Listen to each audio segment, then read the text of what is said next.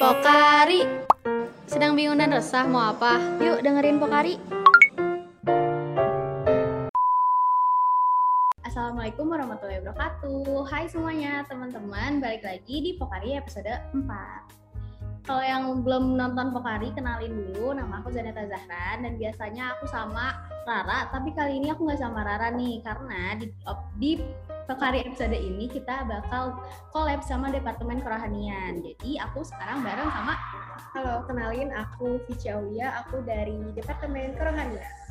Nah, kita juga sekarang nggak cuma berdua karena kita bakal ngebahas tentang uh, self acceptance ya. ya. Bersama dengan narasumber yaitu Teh Ayu Titim kami. Untuk Teh Ayu Titim kami mungkin boleh perkenalan diri terlebih dahulu. Silahkan Teh. Oke, baik. Uh, sama Vicky. Uh, halo, Assalamualaikum warahmatullahi wabarakatuh. Uh, saya sudah menduga saya disuruh kenalin diri ya.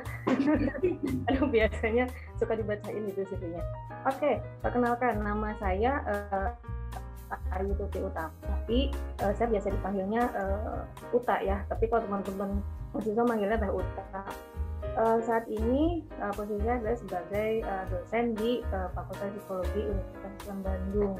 Uh, itu aja kali ya cukup ya perkenalannya ya. Cukup teh. Oke, langsung aja kali ya teh ke pertanyaan pertama. Boleh. Jadi boleh, boleh. di sini itu kan kita bakal ngebahas tentang self acceptance dan dari pemahaman kita sekarang ini self acceptance itu tuh penerimaan diri. Nah, Hmm. sebenarnya dari pengertiannya sendiri yang lebih lanjut self acceptance tuh kayak gimana sih teh apa gitu? Oke.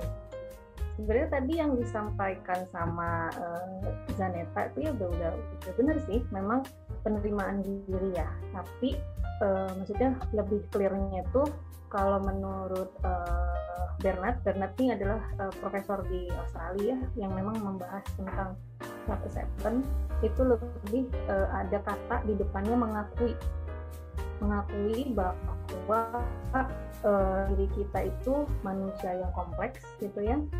Manusia yang nggak sempurna yang eh, bisa buat kesalahan eh, bahkan bisa membuat suatu pencapaian yang eh, oke gitu ya. Jadi lebih ke arah acceptance untuk menerima, menerima diri kita secara full kelebihan dan eh, kekurangan dari diri kita sendiri. Jadi tidak hanya berhenti di eh, menerima, tapi ada embel-embel di belakang menerima segala kelebihan dan kekurangan itu sebenarnya. Berarti salah satunya itu adalah mengenai eh, proses penerimaan diri kita juga ya Teh. Baik dan buruknya seperti apa gitu ya. Oke, mungkin selanjutnya pertanyaan kedua nih, karena kan Vici sama Zaneta sekarang kan masih di tahap yang istilahnya remaja, terus mau akan masuk ke dewasa awal gitu ya Teh. Nah, di gimana nih Teh misalnya di proses penerimaan di masa remaja ini, kadang Mhm. Vici sendiri tuh ngerasa kayak kurang menerima Vici, kurang menerima diri Vici sendiri gitu. Nah, kira-kira kalau misalkan Vici ngerasa seperti itu, apakah menghambat ke perkembangan Vici sebagai seorang remaja yang akan menuju ke arah dewasa? Gitu.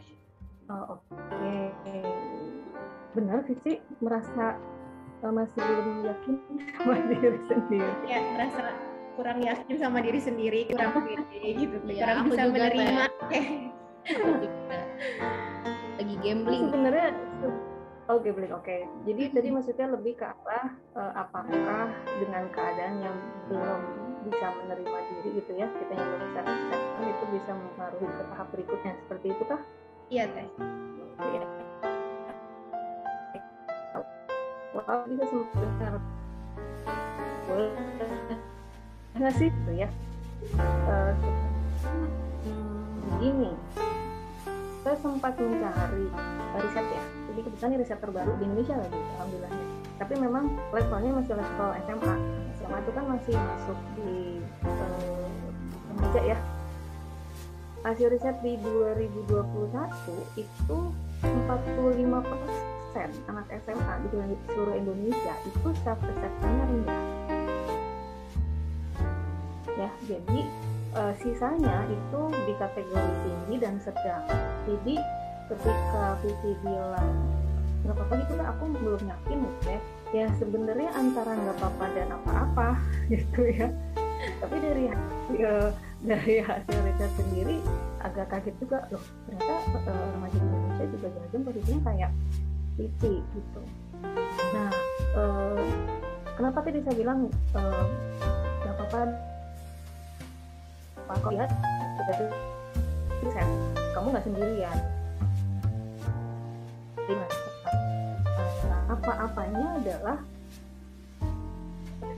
hmm, supaya kita sudah tahu kita mau ngapain. Kita tahu uh, diri kita punya kelebihan apa kita tahu kelemahan kita apa uh, jadi ketika akan langkah ke fase yang berikutnya ke tahap perkembangan berikutnya kita jadi lebih aware. Oh saya punya kelebihan misalkan di A oh saya kelemahannya di sini berarti nanti saya nggak bisa. Jangan jangan pakai itu deh saya pakai cara yang lain gitu ya. Jadi uh, gini kalau bicara uh, remaja itu kan fase perkembangannya apa nih? Dan nggak kuliah ya jawab aja. Kuliah fase perkembangan uh, tahap perkembangan uh, remaja itu apa? Dari emosinya teh? Apa pun apa pun. Terus kalau mukanya langsung tegang ini uh, salah satunya kan menyiapkan nanti masuki.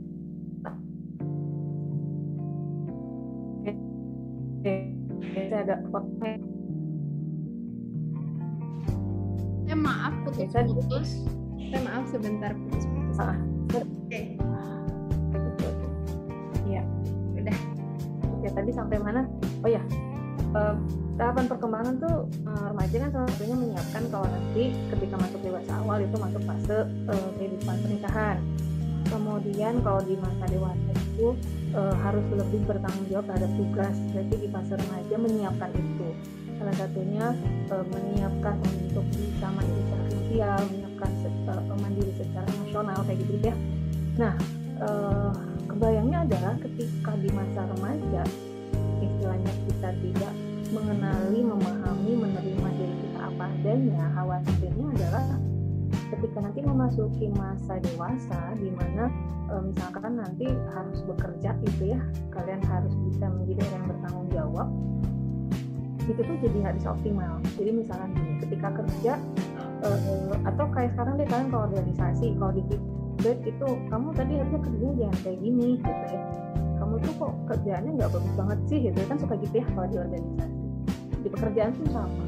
Nah ketika kita tidak e, mengenali atau memahami diri kita kita dapat itu tuh kesannya kita orang yang paling buruk sedunia gitu.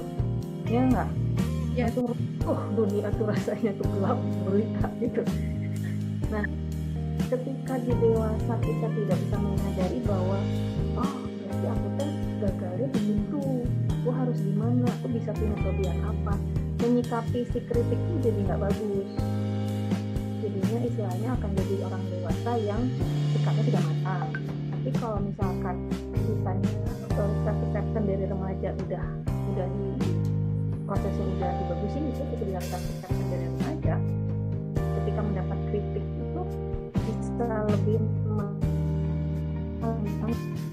salah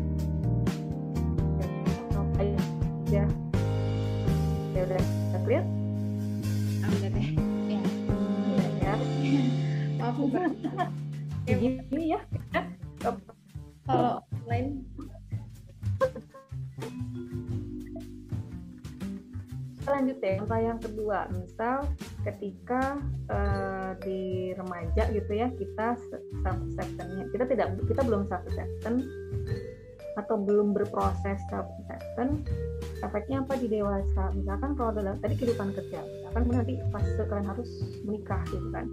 Kan ketika menghadapi pernikahan tuh banyak ya problem dan sebagainya dua orang yang jadi satu itu kan nggak nggak mudah gitu ya jadi perlu kematangan emosional perlu tahu saya teh kalau marah tuh gimana pasangan saya gimana tapi kan harus tahu dulu saya gimana nih orangnya nah ketika di remaja itu tidak uh, coba untuk dipahami siapa diri kita khawatirnya ketika masuk ke fase berikutnya atau fase rencana pernikahan itu ya menjalani pernikahannya itu nggak akan smooth gitu ya. Kayak gitu. Itu paling kecil jadi bisa menghambat juga ya ke fase perkembangan berikutnya iya betul betul betul Zerta. nah terus teh lanjut nih ke pertanyaan hmm. ketiga gimana sih rasa uh, pentingnya rasa bersyukur di dalam konsep diri gitu hmm oke okay.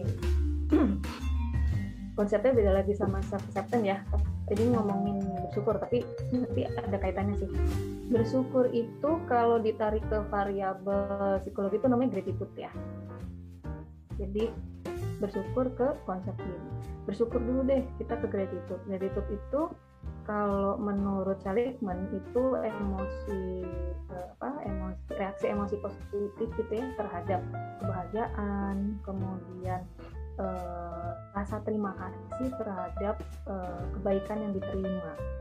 Nah, itu menurut saya. Jadi ketika orang dikatakan bersyukur atau individu itu bersyukur ketika menyadari bahwa dia teh banyak menerima kebaikan kebahagiaan bukan hanya dari Tuhan tapi dari lingkungan sekitar. Nah, ketika dia menyadari bahwa banyak kebaikan, terdorong untuk membalas ya membalas kebaikan tersebut serta dengan dengan perasaan perbuatan atau e, perkataan nah nyambung sama self assessment adalah e, ketika seseorang bis, sudah bisa menerima saya lebihnya A, saya buruknya A, maka dia akan bisa lebih bersyukur terhadap apa yang terjadi saat ini sama dia.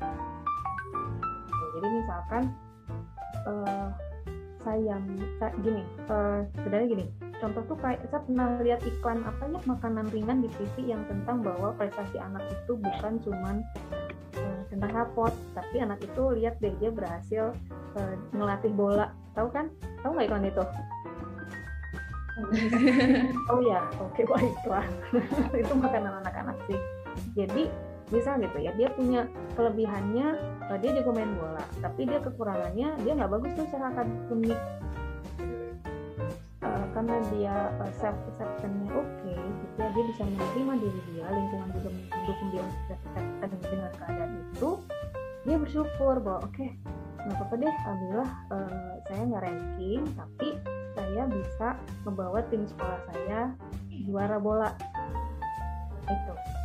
Nah, ketika dia bersyukur, uh, akhirnya dia memunculkan perilaku yang uh, tetap pede, yakin dia menggambarkan diri orang yang mampu untuk melakukan sesuatu. Apalagi pas lagi ngelatih bola itu kelihatan pede banget. Nah, imbasnya apa? Imbasnya adalah uh, dia bisa memandang diri dia adalah uh, diri yang positif, kan larinya ke konsep diri kita. Jadi kalau mau disambungin ya gitu ketika kita sudah menerima diri kita ini kita lebih tahu uh, kayak gitu ya mungkin uh, kalau yang Vici tangkap mungkin kalau dengan kita bersyukur kita jadi bisa lebih percaya diri lagi terhadap apa yang nantinya bakal kita lakuin. Nah tapi kan uh, itu banyak faktor juga ya teh kenapa banyak remaja dan termasuk Vici juga kenapa nggak ngerasa kurang bersyukur. kurang bersyukur atau tidak menerima diri itu karena uh, tidak percaya diri karena melihat orang lain gitu. Teh jadi kayak pandangnya tuh orang lain uh, merasa kurang merasa kurang kalau ketika Vici melihat orang lain gitu. Kira-kira kira-kira faktor apa aja sih teh yang mungkin uh, jadi penyebab seseorang itu kurang menerima dirinya sendiri gitu selain tadi Vici yang ngeliat orang lain gitu. Oke faktor apa yang membuat orang kurang bisa menerima diri sendiri ya? Hmm, biasanya memang dia belum kenal. Dia nggak ada usaha kenal sama diri dia gitu ya. Jadi hmm, dalam segala waktu hidupnya tuh dia nggak pernah evaluasi bahwa ketika saya melakukan ini uh, saya melakukan keberhasilan atau kekurangan. Kalau keberhasilan berarti saya mampu apa kalau saya oh berarti itu lemah saya kedua faktor adalah lingkungan ya. Lingkungan ini bisa uh, keluarga yang terdekat dan uh, masyarakat yang besarnya keluarga itu berarti dikaitkan sama pola asuh. Pola asuh itu lebih ke yang cenderung membuat ya kayak tadi uh, contoh yang saya bilang anaknya secara akademis nggak bagus tapi dia bagus melatih bola kalau pola asuhnya melihat saat akademis itu pasti uh, dia tidak dihargai kan? Eh ketika bagi rapat kok kamu nggak ranking mungkin nilai kamu jelek semua. Ada yang seperti itu. Tapi kalau pola asuhnya bagus melihat anak itu ya diri dia sebenarnya ketika nilainya jelek ya itu okay, gitu. Tapi orang lain bilang udah oke okay, kamu mungkin bangga karena jadi pelatih bola kamu sekolah kamu gitu. Itu keluarga. Kemudian yang kedua masyarakat. Masyarakat juga hampir mirip ya kayak di kayak cinta tunggu lagi clear nggak? Clear banget. Oke. Agak ngelek nah. nah. Ya udah. gitu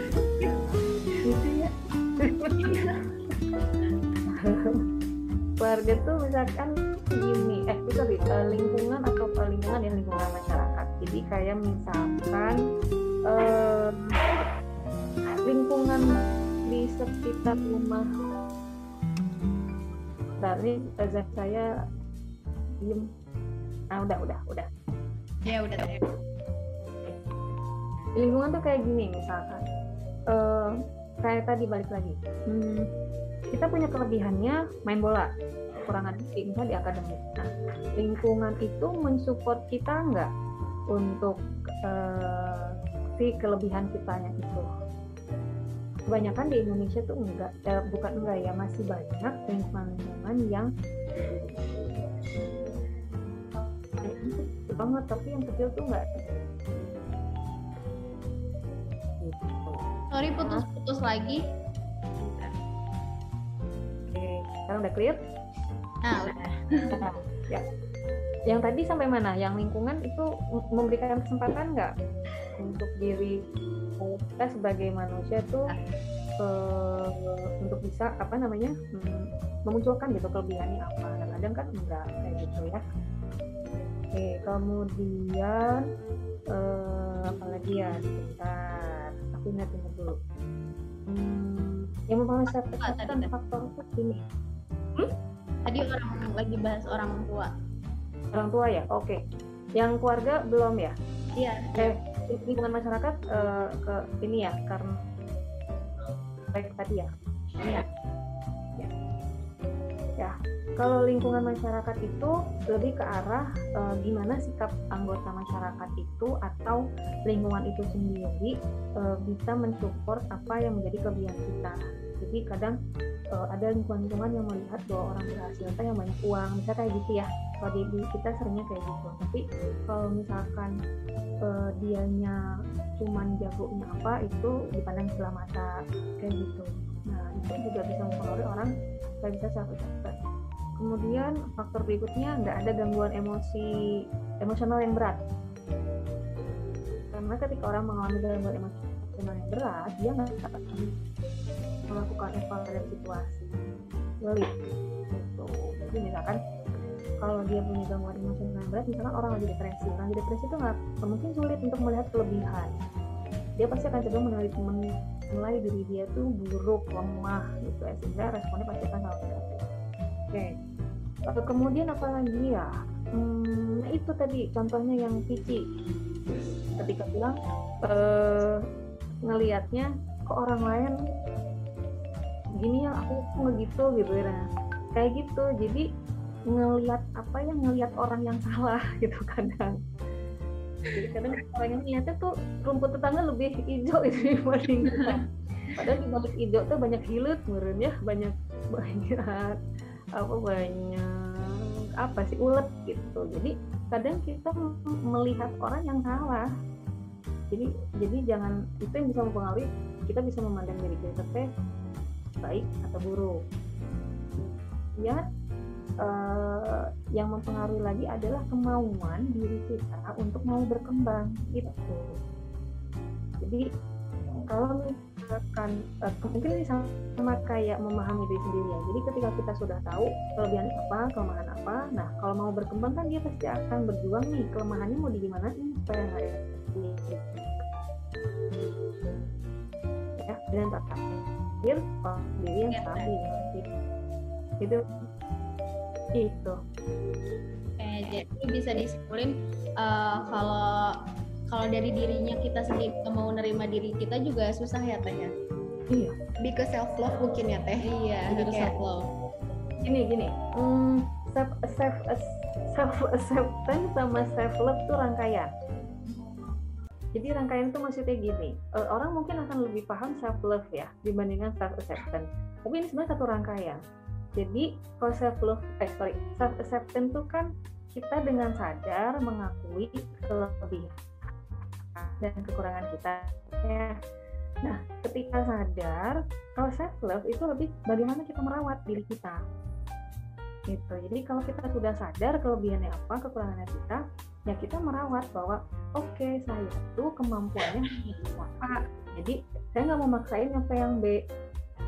Atau saya mah nggak bisa di situ jadi ngapain saya maksain atau kalau saya mau di situ ya saya preparingnya lebih lebih besar nah, saya saya tuh lebih itu gitu jadi ketika dia sadar kelebihan kekurangan melakukan kelebihan dia bisa apresiasi diri dia gitu kan ya menghindari hal-hal yang sakit buat dia gitu kalau saya gitu. jadi uh, beriringan kalau menurut saya. Satu jalur.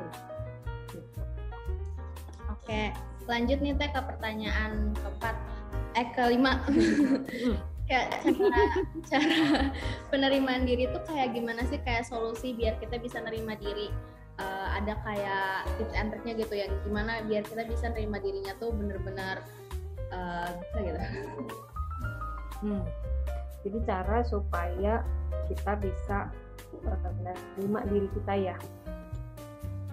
Uh, satu nyambung lagi harus mau harus mau kenal sama uh, diri kita. Ya atau makan sayang nih gitu ya. Jadi uh, kan biasanya kita kenal orang gitu ya.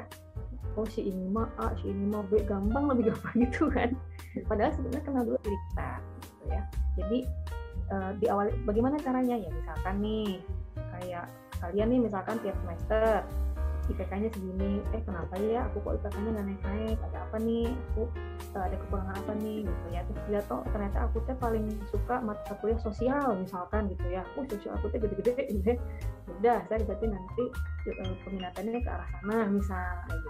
Jadi kenal satu harus kenal dulu nih positif kan kekuatan kita apa kelemahan siswa di segala aspek ya. Jadi mau di pendidikan mau di mau kenal diri kita. Nah terus e, cara yang berikutnya adalah karena kita mau kenal jadi kalau di lingkungan kan kita suka dapat feedback nggak sih sama orang misalkan eh Zaneta kamu mah kalau kerja teh misalkan lelet kayak gitu kan. Misalkan suka ada kayak gitu ya. Itu yeah. mah suka peran kayak gitu kan. Misal misalnya misalnya ini contoh bukan benar hmm. nah ketika kita dapat feedback itu langkah pertama adalah bukan menelan itu bulat-bulat. Jangan jangan menganggap itu adalah satu persen fakta kita. Jadi kita harus cari tahu benar nggak sih aku tuh lelet gitu ya. Sambil kalian flashback ya, maksudnya lelet apa ya? Oh mungkin kamu bisa tanya ke teman kamu bisa tanya apa gitu. Terus coba ngeliat hasil kerja atau misalnya baper masih sih baper aku emang bapernya apa ya? Nah kayak gitu. Ketika sudah diganti baru kita bisa yakin oh feedback orang itu benar oh feedback orang itu belum pas kayak gitu. Jadi kalau ada feedback jangan saling bulat karena itu kan gitu ya. Terus uh, cara berikut itu hmm, gini. Uh, bedakan bedakan uh, ketika kata gagal sama gagal dalam suatu hal. Jadi gini biasanya sih sering kejadian tuh ya kayak tadi tuh misalkan uh, saya IPK-nya di bawah tiga misalkan ya. Teman-teman saya cuma di atas nah itu tuh bukan gagal tapi bisa jadi situasinya gagal dalam tugas akademik bukan gagal secara kehidupan. Jadi kebanyakan orang itu atau mungkin eh, anak-anak sekarang gitu ya bukan semua kebanyakan kebanyakan kita ketika proses menuju dewasa tuh selalu berpikir bahwa kalau saya nggak bisa di sini ya itu whole life gagal runtuh semuanya gitu. Bukan tapi itu adalah satu gagal dalam satu situasi bukan kamu gagal secara individu itu mungkin apa e, prinsip itu. Nah yang ke yang suka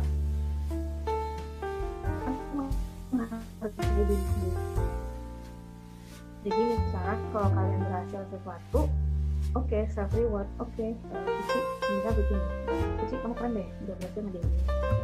Kayak gitu misalnya. Atau uh, Janeta uh, berhasil misalkan nanti uh, podcastnya jadi di download sama banyak orang jadi mau banyak orang misalkan gitu ya.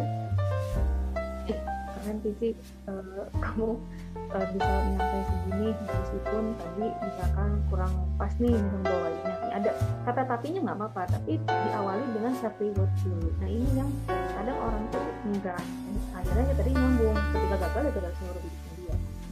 Itu sih paling tapi yang sama paling ini ya yang tadi pola asuh lingkungan terdekat mungkin karena kita nggak bisa nih. Udah segede gini mau kan nyalahin dulu sih orang tua aku. Begitu aku nggak bisa.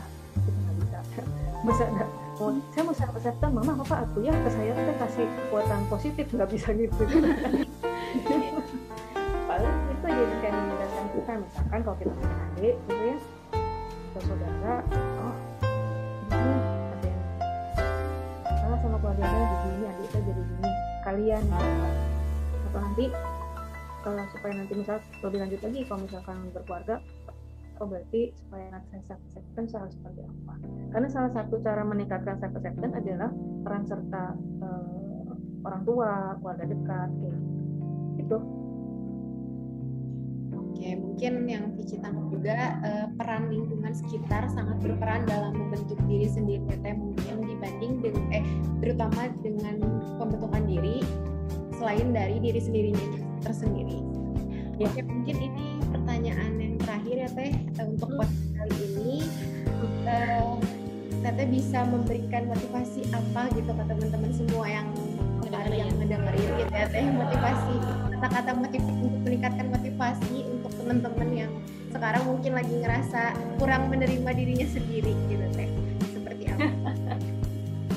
Ketua bijak banyak.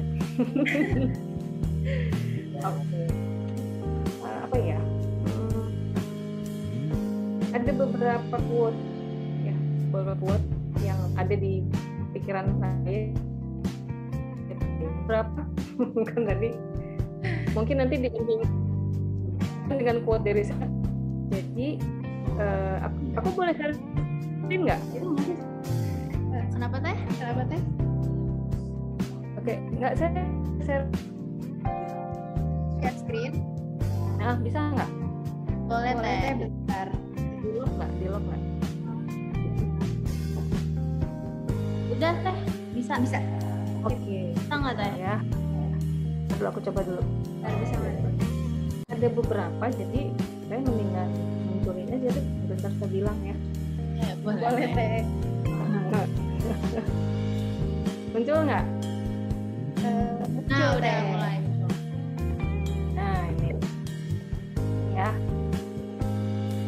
ambil dulu nih dari yang dari yang uh, tokoh lumayan apa tokoh bukan tokoh serius ya ini Eleanor Roosevelt ini adiknya Theodore Roosevelt tahu nggak kalian ini istri Presiden Amerika di tahun 30-an lah. Kita belum lahir ya, jelas. Iya. Ini ka- kata-katanya bagus kok menurut saya. Karena bilang gini, friendship with oneself is all important because without it, one be friend with anyone else in the world. Jelas ya? Sohiban mah sama tem diri dulu, itu yang terpenting. Bersahabat tuh sama diri sendiri. Baru nanti kamu bisa bersahabat sama orang lain. Nyambung kan ya? Jadi kalau bersahabat sama diri sendiri kan pasti harus tahu kelebihan dan kekurangan gitu. Oke, jadi eh, jangan mengejar bestinya banyak, tapi balik ke diri sendiri nggak besti. Aduh, itu tuh efeknya ke bawah-bawah gitu ya susah sama. Gitu. Kemudian yang kedua ini nggak sengaja nemu. Saya lagi dengerin Kunto Aji, lagu sulung ntar kalian coba aja deh cari ya. Eh, eh, liriknya dia cukup sederhana dari awal sampai akhir hanya ini aja. Cukupkanlah ikatanmu, relakan yang tak seharusnya untukmu. Yang sebaiknya kau jaga adalah dirimu sendiri. Balik lagi ya. Kamu ngapain ngoyo gitu? Kalau emang nggak nggak buat kamu mah ya udah. Yang penting mah eh, lihat lagi, balik lagi diri kamu sendiri teh eh, memang perlu itu enggak? Itu diri kamu bukan. Jadi ini balik lagi ya, dong. Tuh. Ya. Oke, nah ini buat lagi satu mas saya Boleh Boleh, teh. karena kamu bukan dia. Ya lihatlah diri kamu lebih dekat sebelum kamu lihat orang lain. Karena kalau kamu kenal dulu sama diri kamu kamu akan lebih kuat kok untuk nginjekin kaki di dunia yang seluas luas ini. Jadi intinya kenal dulu sama diri ya. Jangan lihat jangan terlalu lihat orang lain. Bukan jangan terlalu kenal orang lain maksudnya kena, eh, eh, sama orang boleh kenal tapi tidak jadi itu yang harus jadi patokan bahwa saya jadi dia gitu Jadi kebahagiaan diri kita sendiri tuh ada di kita ya teh ya. betul betul betul mau bahagia tuh ya diri kita dulu baru kita bisa ngebahagiain orang lain tuh kuat lah gitu Keren. Iya bagus teh. Mungkin ini deh ada lagi. Bob. ini kebetulan em, tema kalian tuh hampir nyambung sama salah satu radio di Bandung ya. Kebetulan ini dia tuh suka main tracknya tuh bagus nya eh, eh, si radionya radio di Bandung ya. Dia bilangnya gini em, bentar-bentar saya ingat-ingat dulu. Oke kamu jangan kamu jangan insecure lebih baik kamu bersyukur itu Iya betul teh. sama kan berarti ya ya lebih baik kita daripada kita bosan gitu itu kali katanya Oke, teh bentar masih putus. Oke. Ya. Udah. Oke, jadi kita banyak dapat pengetahuan juga ya, Cici tentang pengetahuan uh, Sebutan. ya self acceptance gitu. Jadi tadi juga udah disebutin faktor-faktornya itu ada dari lingkungan, dari keluarga, terus gimana sih keluarga juga support kita tuh itu jadi termasuk juga uh, dan kita nggak bisa nggak bisa nerima diri kita sendiri kalau diri kita sendirinya juga nggak mau ya. Jadi kita harus nerima diri kita sendiri dulu dan kita mau untuk nerima diri kita sendirinya itu. Yang paling penting adalah bahagia dulu mungkin ya bahagia diri sendiri dulu teh. Dan Iya. bahagia itu adalah kita nerima diri kita dulu baru kita bisa bahagia diri kita itu Iya. Oke. Banyak banget pengetahuannya ya Vicky. Mungkin uh, segitu aja karena kita juga udah dapat banyak ilmu dari topik ini. Makasih untuk Teh Uta karena udah membagi meluangkan ilmu. waktunya, membagi ilmu dan meluangkan waktunya. Um, dicukupkan aja.